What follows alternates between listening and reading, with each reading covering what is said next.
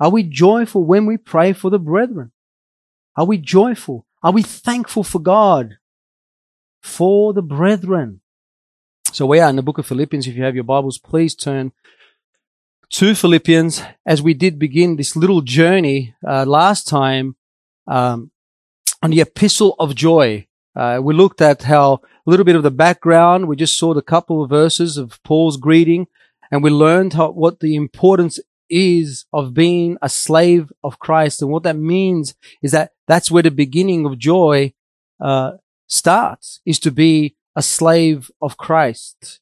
And when Christ then will save a person, a person then becomes the joyful and he makes disciples. We began this little series to say joy in and of itself is what helps the church to grow.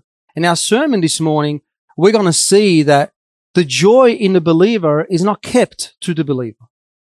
It is not kept to himself.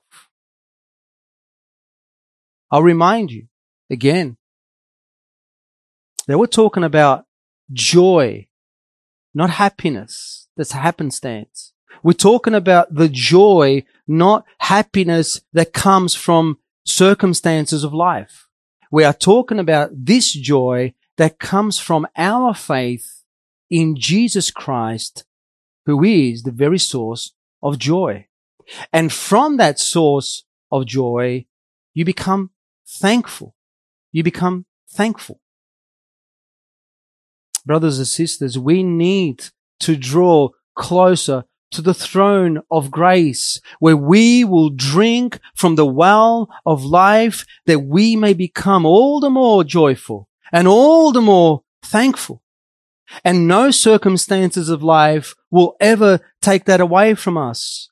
Uh, this is, by the way, that joy, it will reflect your health with Christ. And that joy and that thankfulness will be reflected to your brethren.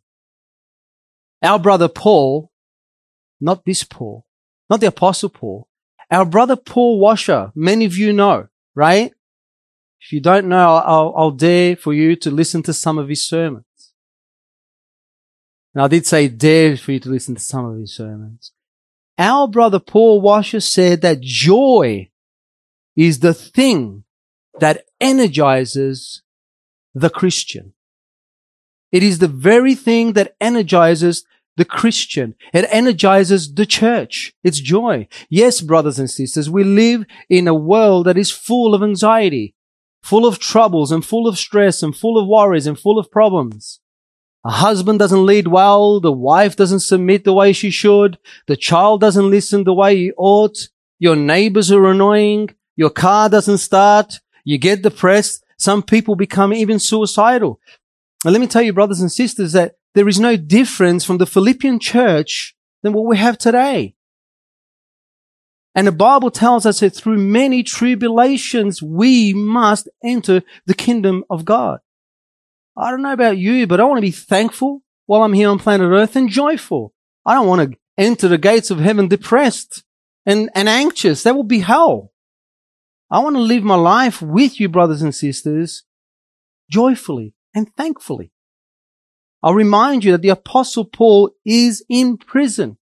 And he is one who emphatically said, rejoice. I say to you, always rejoice. He's the one who's trying to encourage the people within this church, whilst he himself is awaiting execution, waiting perhaps to get his head cut off. Now this got me thinking a little bit. For a believer who is willing to live for Christ, willing to live with his ability, with his gifted, giftedness and his, and his, and his, and his life and his time that are on top of the worldly anxieties. There is persecution as a Christian. On top of that, it can be hard to be a Christian. Let's face it. It can be hard, right? How hard the apostle Paul is in prison.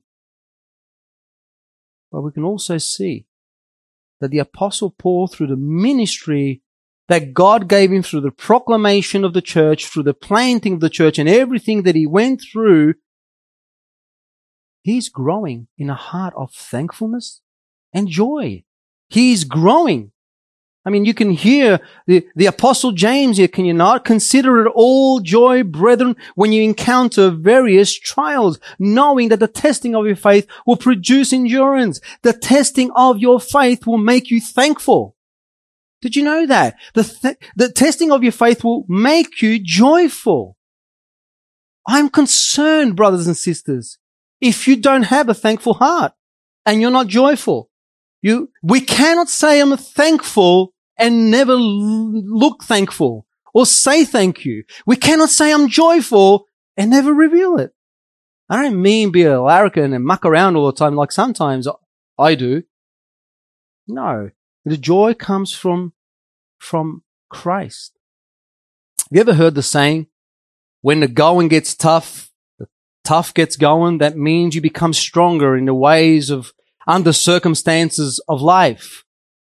However, there are, I got my own saying, but I'll tell you another one that just thinking about.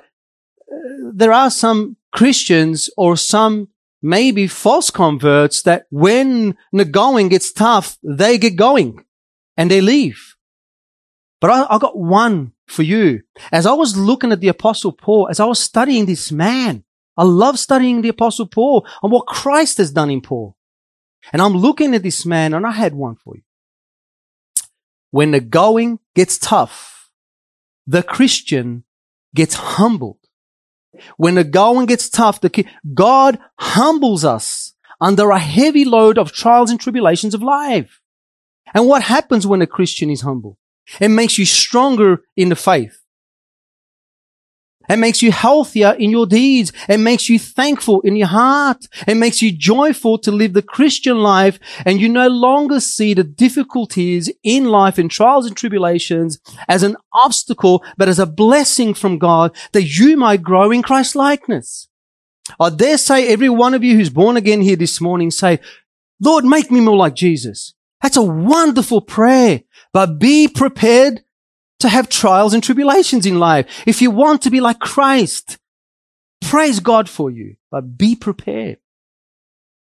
This is what we see the apostle Paul, who is in this circumstance, but under this heavy load of circumstance, the apostle Paul, he trusts in his Lord, his sovereign Lord, who's working out all things for good.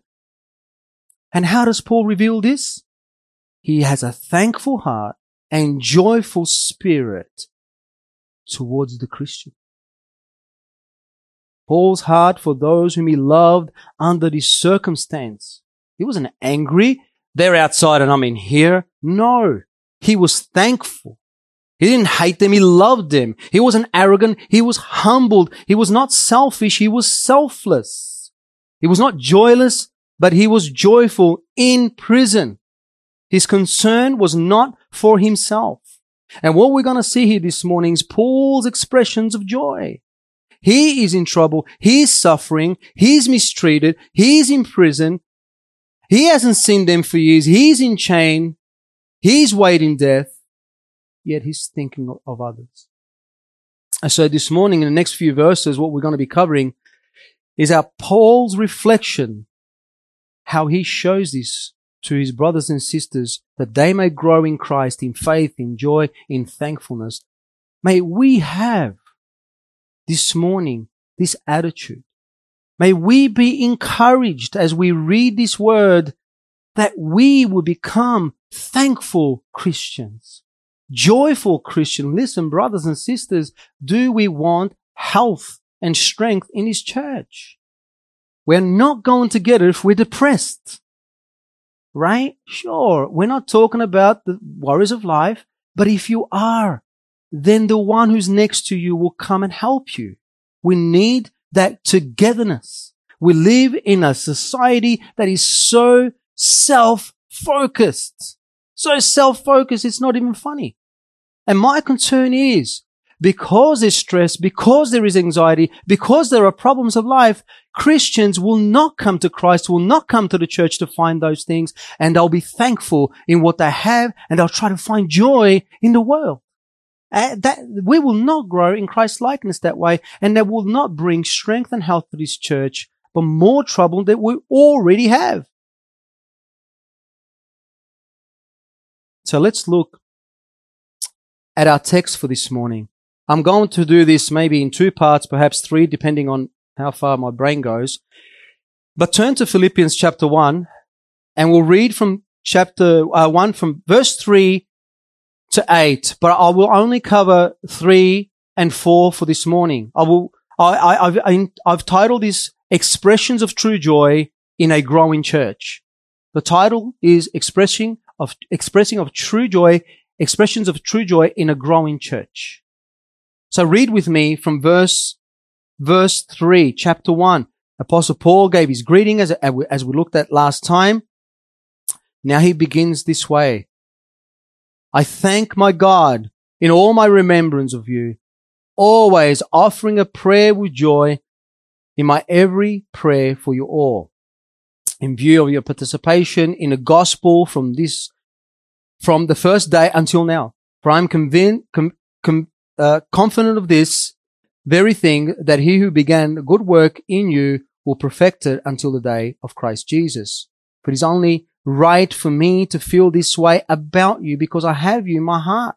Since both in my imprisonment and in defense and the confirmation of the gospel, you are all partakers of the grace with me. For God is my witness how I long for you all with the affections of Christ Jesus. Here's our first expression of true joy. We see that in verse 3. I thank my God. I thank. Easily overlook this. Paul is saying, I have a thankful heart. I have a heart of gratitude. I have a heart of contentment. At best, one can be thankful when? When the circumstances of good in life, right? When things are going well in life. I, I, I don't know if I ever hear anybody who has lost a leg and his first impression is, I'm so thankful. I, I don't know if someone lost an eye and says, I'm thankful. No, we, we live in a society that the first thought it comes to when we're saying, I'm thankful, it has to be with something good. It's never something bad. It's always good. I thank God. I had a birthday the other day. Thank you, God. I bought a car. I'm so thankful for that. I got a house. I'm so thankful for that. My child, what a blessing from God. I'm thankful for that.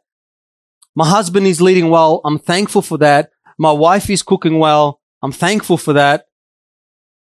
I'm thankful. I'm thankful. I'm thankful for all the things that are happening to me. Now, these things are not wrong in and of themselves. Let me tell you, you ought to be thankful for these things.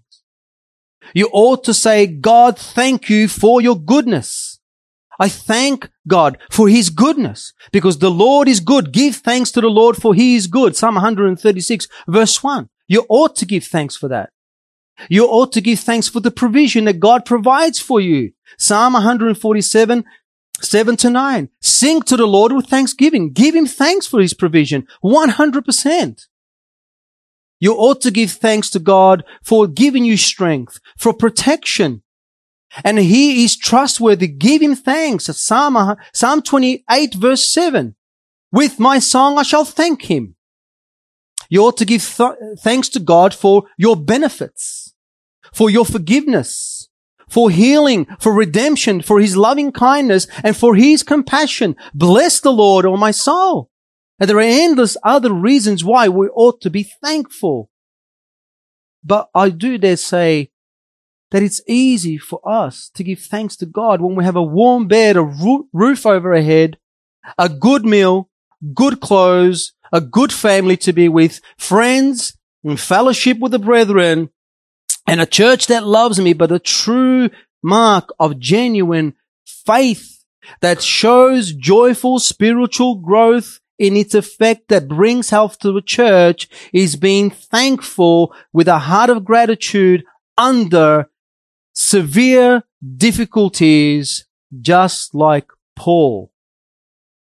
Paul had nothing and yet he possessed everything in Christ. Did you get that? Paul had nothing, but he possessed everything in Christ. Now let's understand something. I'll say it again. Being a Christian is not a walk in a park. In fact, if you desire to live a godly life in Christ Jesus, according to Paul when he writes to Timothy, you will be persecuted. There's going to be the trials and tribulations of life and the persecution of life. I am concerned if there's no persecution in our lives. Because if there's no persecution in our lives, how will we be in this light in the world? Paul is in prison because of the gospel, right? But he has a thankful heart.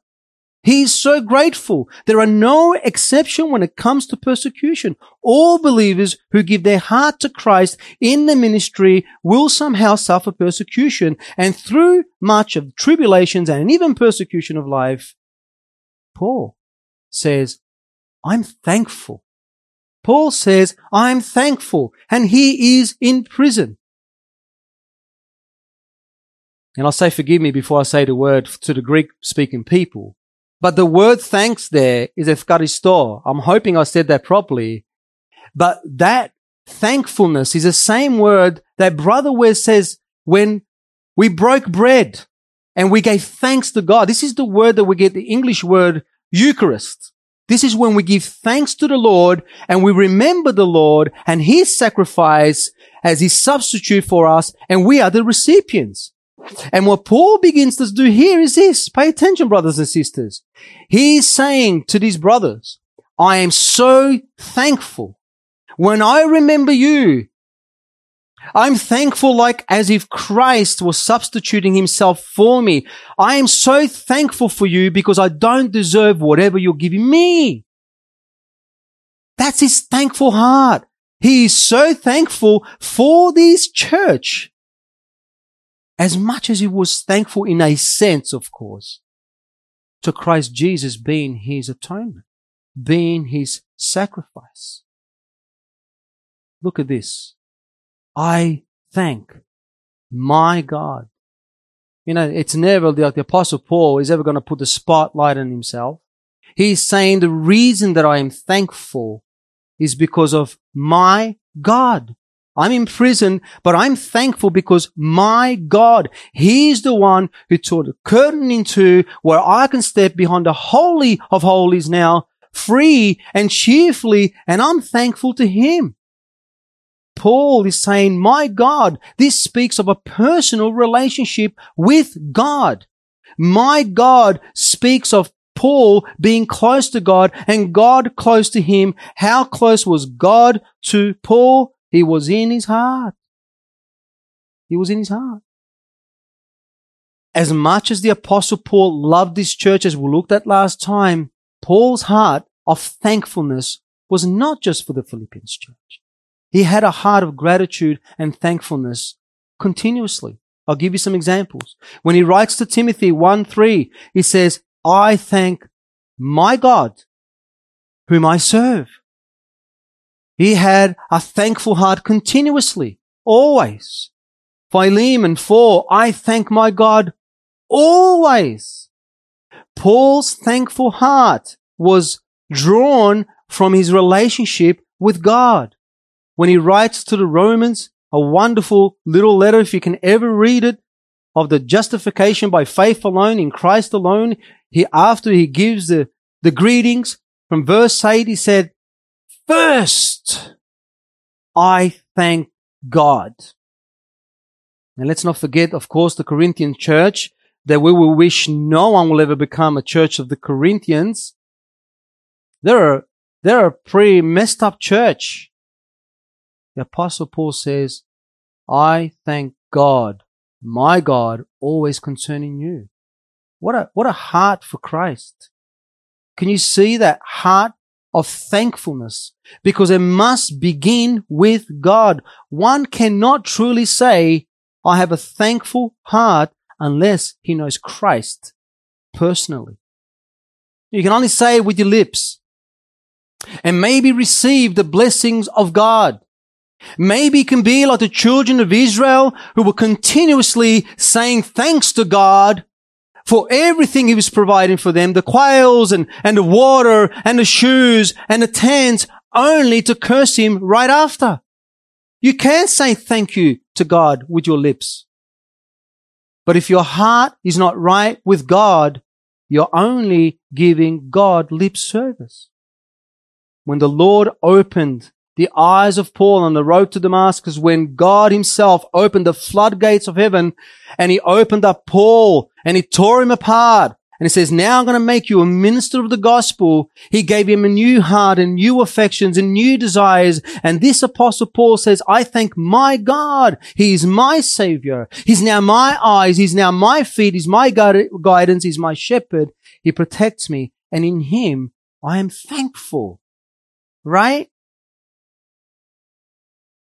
And if this blessing is not enough that we're seeing Paul himself possessing the glory of God in Christ Jesus, look at verse 3 again.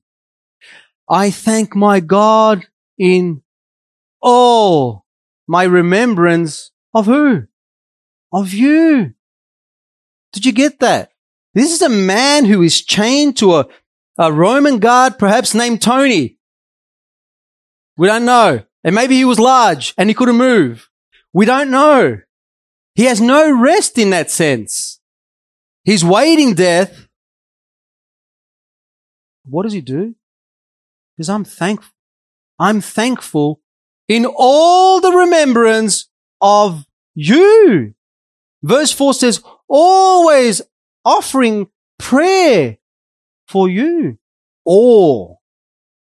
Paul shows his thankful heart to the Lord as a, expressing it in remembrance. He had a special place for this church, right? He was grateful to God for them.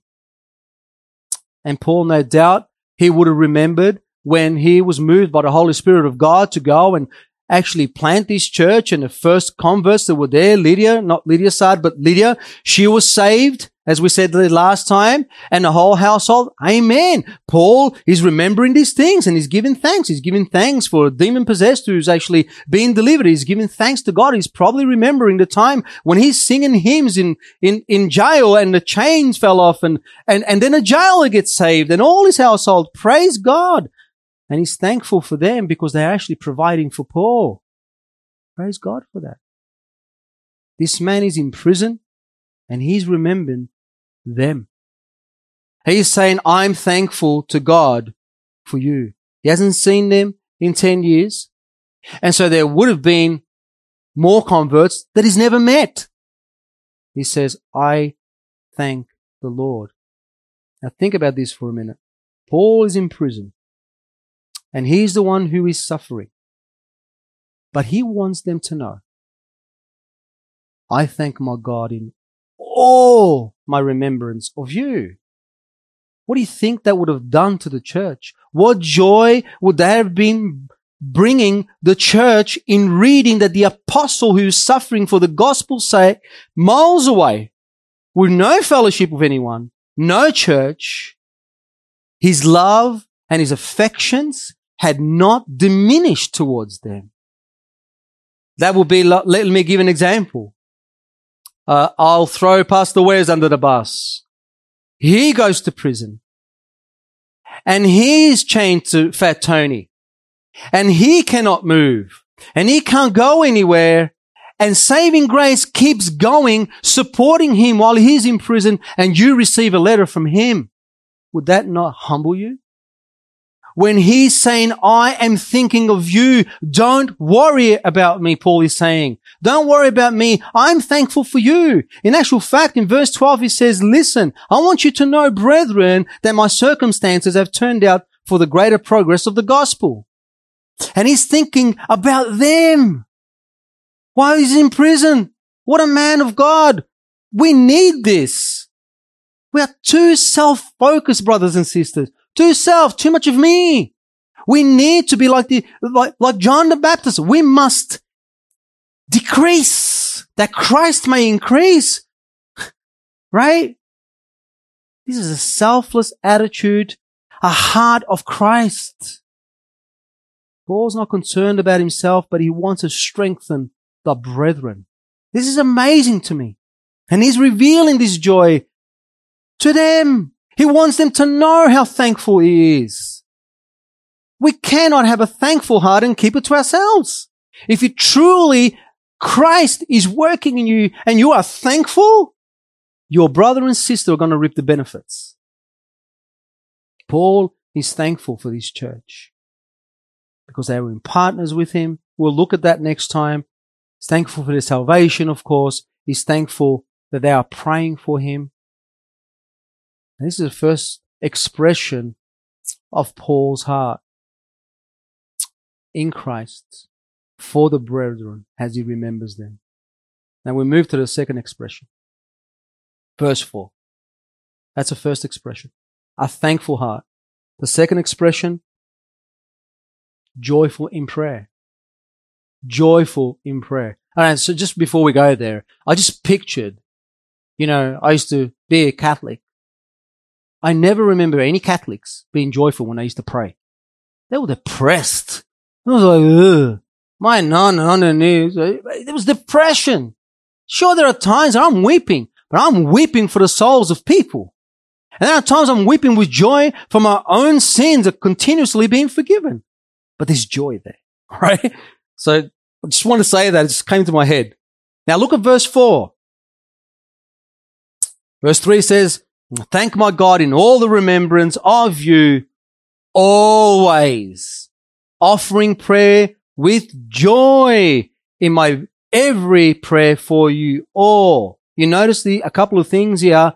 Always. You know, we're learning hermeneutics. Always. Pen that out. And that's saying here that whenever Paul was remembering this church, whenever he was meditating on the goodness that Christ compelled him to, and he was growing in, Paul wants them to know, I don't just have good thoughts about you. I don't just thank God for you. I'm actually praying for you. I'm praying for you always. Always. Whenever I'm thinking of God, whenever my heart is thankful, I don't just stop there. Every time I remember you, I am praying for you. In all my prayers, it's not just sometimes. I'm continuously, every time you come into my head, I will stop. I will stop and I'll give thanks to God and I'll pray for you. There is not a time when Paul remembers these believers as he's meditating on Christ himself that he doesn't give thanks. And there is not a time that he remembers them that he does not pray. It's always continuously. The challenge, right? This is a church, remember, that he has not seen for a long time. He barely knows some of the people there. It's been 10 years. Just think about our own congregation. We see one another. We know one another. We know our tr- trials and tribulations and struggles. Those of you who are continuously together, I think we know a little bit too much. Praise God for that. So we ought to pray in like manner. I'm joyful in that. That's, that's a good thing. And he says this, look at this. Always offering prayer with joy in my every prayer for you all. And what this is telling us is this. Paul wasn't just praying for the elders. Okay. He wasn't just praying for the deacons.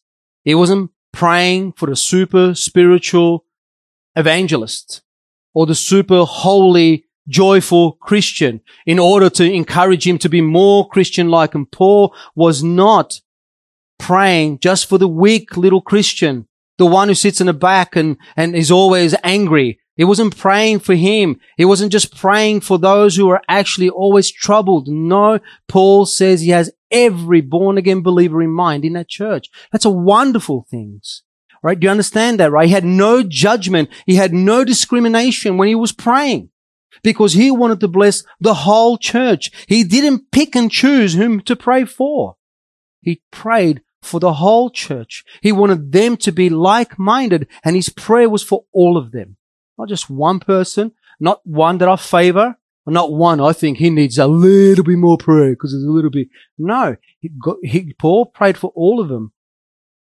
Now, they had problems as we will see later on. There are people, two women arguing. They, they had, you know, some sort of, um, divisions going on. But Paul's heart is for all of them so that they can be united. That's what the prayer's for. He, he's praying for that. He might have been far from them. Listen to me, brothers and sisters. when we are thankful for one another and we are praying joyfully, we can see one another. Paul couldn't see them. They didn't have a phone. They couldn't Zoom. You know, Paul's in prison and they were Zooming one another. Hey, well, at least I see you virtually and we can do virtual supper together or something, right? They didn't have that. No. But no matter how far they were from Paul, they were in Paul's heart. And Paul could not have served them perhaps and loved them physically. But man, this guy was doing a whole lot more service than that. He was praying for them. And what does it say? Look at verse 4. Always offering prayer. Always. And the word offering speaks of a request, right?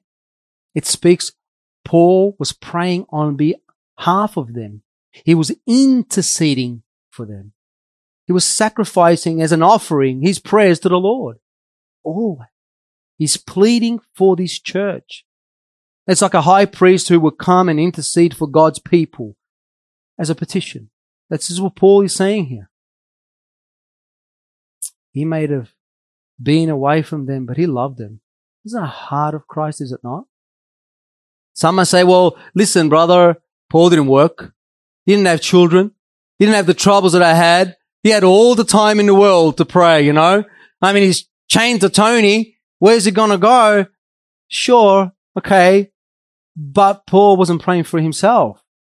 His desire was, and we'll see through it as we get there, his desire was for Christ and his church to actually excel. He is in prison. He is in chain. He's under this heavy testing and yet his heart is not selfish. It's selfless.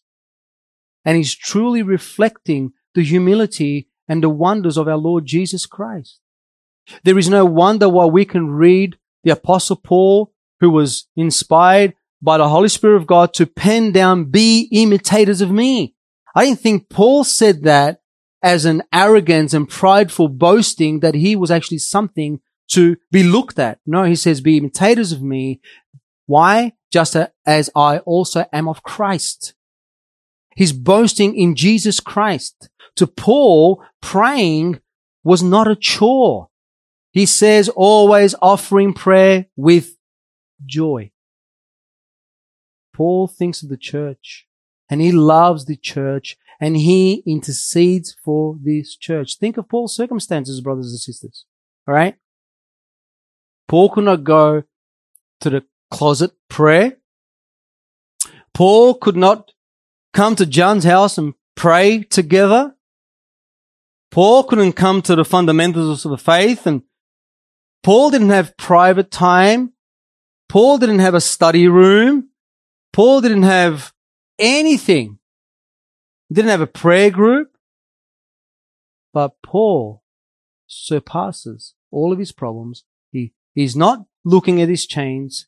He's not looking at the guard next to him. He's not looking at the fact he can't go anywhere to pray.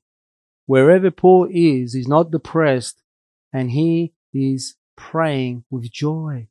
You see, bringing the brethren before the mercy seat of God brought, it brought, um, Paul such joy. It brought him such joy. Now let me share something with you, brethren. I don't know what song that was, but I think it went with the sermon. Uh, well, it said, you are so beautiful, right? Christ is beautiful. I'm going to add that in there. Let me just share something with you. Last time that we looked at an overview of, of the epistle and the apostle Paul, and we said this is a letter of joy, right? We've understood this is a joyful letter. I want you to notice something, brothers and sisters. The first mention of joy in this letter is Paul remembering the believers in praying for them. Did you understand that? The first time that we see joy in this letter is Paul praying for others. Paul praying for others brought him joy. Did you understand that? It was not a burden to Paul. It was not, you know, sitting around like the, you know, the, I'm sorry, I'm picking on the Catholics today. Santa Maria, Madre Dia, you know, there was none of that. Paul was cheerful. All right. He wasn't calling up on all the saints, Giuseppina, Maria, Contessa, you know, he wasn't doing that. He was calling upon the Lord with such joy. He didn't have to tell Paul to pray. Paul didn't have to ha- have a book and study with the men on Zoom how to pray. Paul had such a joy in Christ and from his heart, he delighted to pray for the brethren. This is, this is a faithful person. We desire to grow like this. Do I hear an amen? Right? I mean, do we not want to grow in this kind of joy? Let me tell you the kind of joy that Paul had. Think of a couple who are now going to be married. Paul, the, uh, uh, the Lord God has blessed them. They are coming together and they're working out all their stuff for marriage and they go into a, a feast. They have a feast and they have all the all, all, the singing and all this stuff. And the two that are coming together are so joyful that they come together and they are dancing out of joy of love. If you could picture the apostle Paul stuck to Tony, he was dancing in his heart when he was praying. He was so joyful, right? We need to cultivate this, brothers and sisters. This is not worldly joy that Paul had, right? This is a joy. Let me give you some, let me give you some verses so that we can understand where is this joy coming from? Well, one, the fruit of the Spirit is love and joy. He was continuously with God, walking with God, even in prison. That joy is supernaturally given by the Spirit of God. Listen, brothers and sisters, I don't know about you, but I think every Christian, whether you're this big or this little, you must have the joy of the Lord. We want to cultivate this joy. Right? The scripture tells us that having joy is, is God himself who gives it to us. Romans 15, 13 says, now may the God of hope fill you with all joy. God gives us this joy, but we need to be in prayer. We need to be with him. Think where Paul is and he's got all this joy. Think of what you have. Which one of us should be more depressed? Which one of us should have less joy? Having fellowship, according to First John chapter, th- chapter 1 verse 3 to 4, it says, what we have seen and heard and proclaimed to you that you may have fellowship with us. Indeed, the fellowship is with the Father and His Son, Jesus Christ. These things I write to you so that your joy, our joy may be complete. You know where you get joy? Through fellowship, right? With God the Father, God the Son, God the Holy Spirit, and the brethren. Paul doesn't have the brethren though. And look at the joy that he has. We have one another. We have the brethren. If you are not joyful and you are not thankful, you must examine what's wrong with you. We're living in such a free country. Oh yeah, all this stuff is happening. We are not worse off than Paul. It doesn't matter what's happening right now today. We are not worse off than Paul. And Paul is so joyful. Let me tell you how joyful Paul was. And we'll see later on. He preached to everyone there. Right? He wasn't depressed. He wasn't walking around with Tony. All right, let me go and tell someone else about Jesus. No. Uh, Tony had no chain. Natural fact, I think Tony wanted to unchain himself to run away from him, but God had other plan and probably saved Tony. We named him Tony. It's a little thing. Uh, where, his name's not Tony. It's not in the scriptures. There's no Tony scriptures for Sam. So sorry, brother. It's that, that, that take Tony out. Do you want to know another way that really warmed the heart of Paul? The little letter, 3 John, verse 4 says, I have no greater joy than this. Are you ready? Than to hear that my children are walking in the truth. I don't know about you, but when I see my brothers and sisters who are walking right with God and desiring God, I get so joyful. I really do. I, I, I'm so grateful to God for that. It brings me no greater joy than to see my brothers and sisters desire it. But the opposite is true. The opposite must be true. And the other way that we must have this joy, we want to cultivate this. Listen, brothers and sisters. Psalm 16:11 it says, "In your presence, in God's presence, there is the fullness of joy, and in your right hand there are pleasures evermore."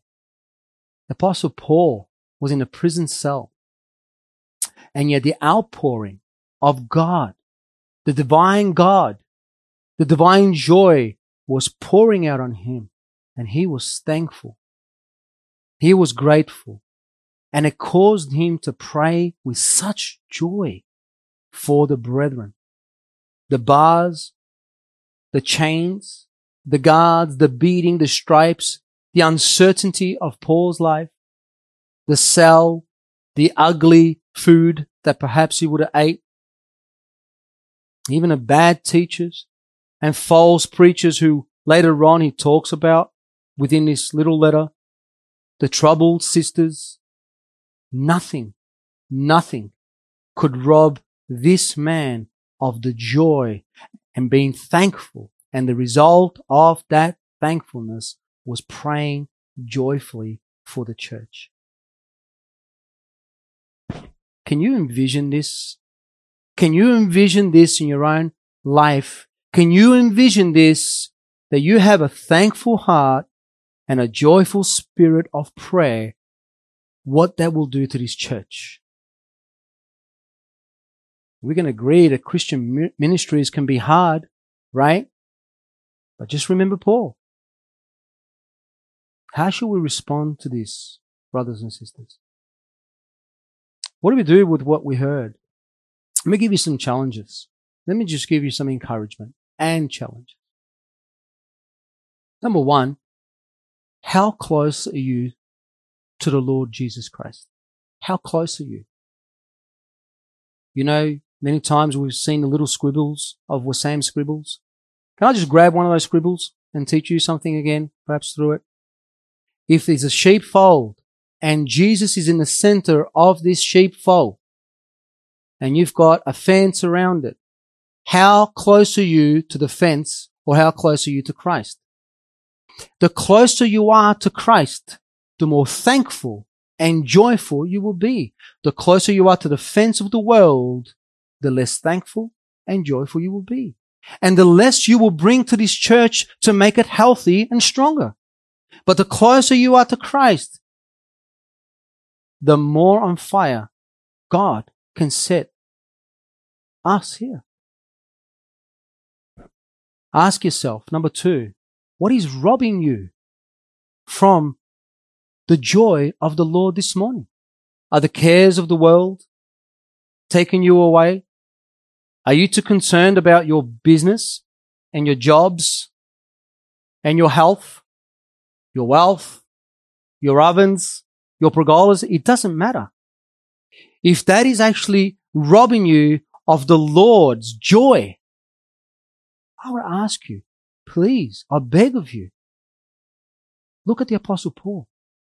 Why is it that this man could be so joyful, so much so that he gives it to people? He does not keep it to himself. We need to understand that. These are the expressions of joy, which means you are the beneficiaries of that. Do you see number three, trials and tribulations of life as friends or foes? If you look at the trials and tribulations of life as your friends, I'll tell you something, brothers and sisters, you will grow. You will grow. You'll face him with Christ. You will face him with him and you will grow. For do you have a thankful heart? Are you thankful? Are you actually thankful?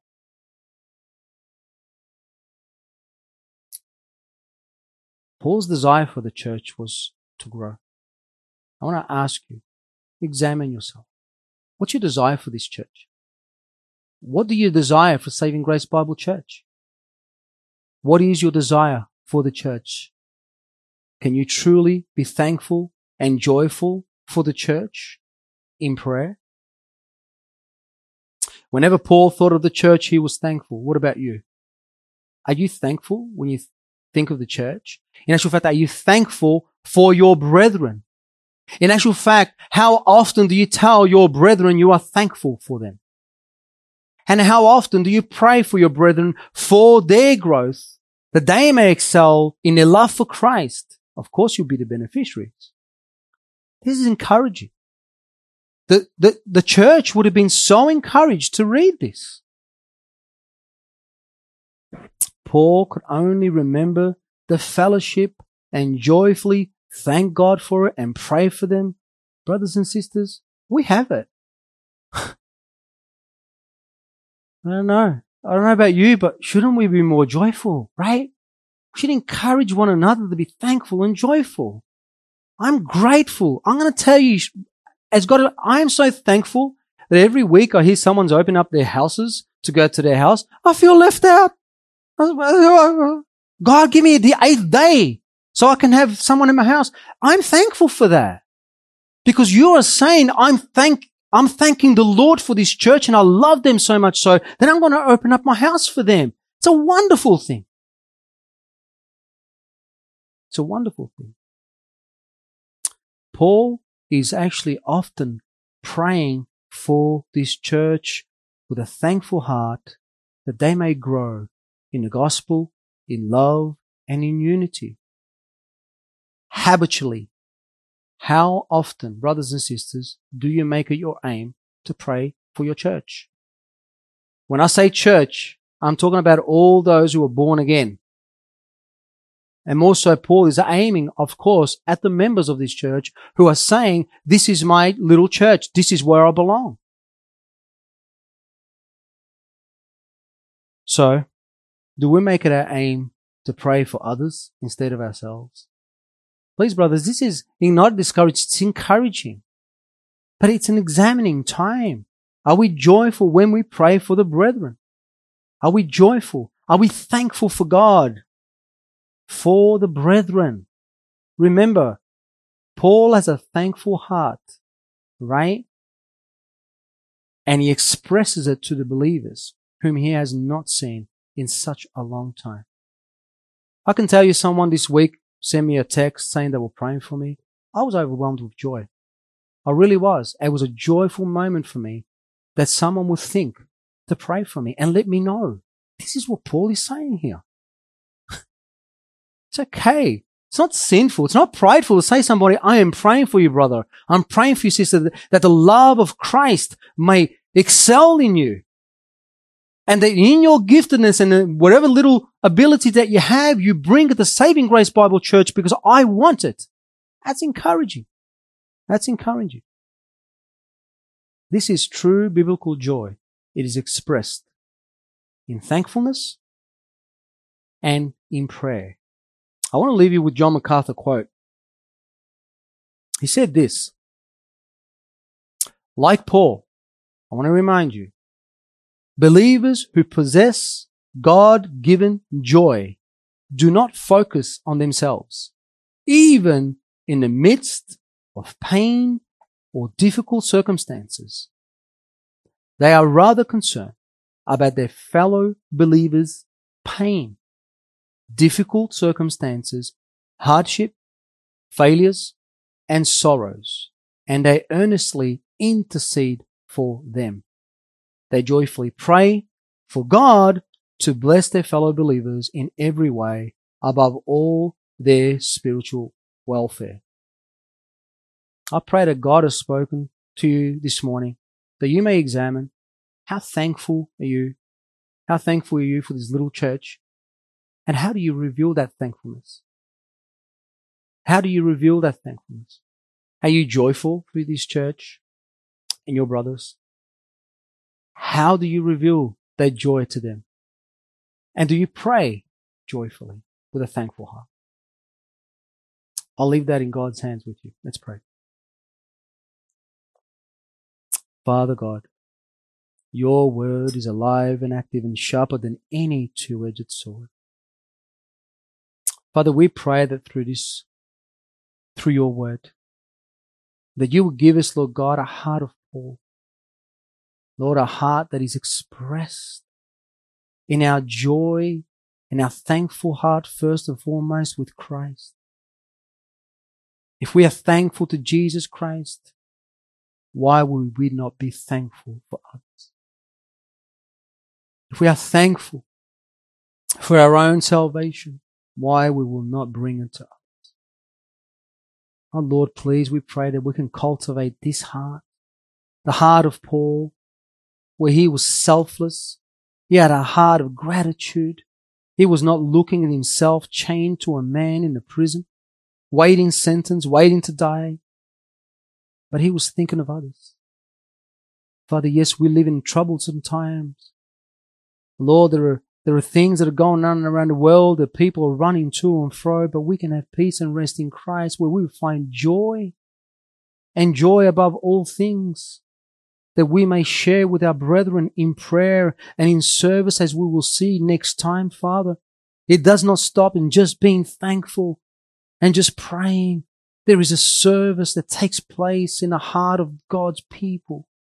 Give us this heart, God. Let us grow in this, Lord, that we may have the fullness of joy, that our hearts will be so thankful, Father, that this church will, will, will flourish there will be remembered the people who were thankful to Christ and for one another, and joyful unto the Lord, and revealed to one another, Lord God, in words and in deeds and in prayer.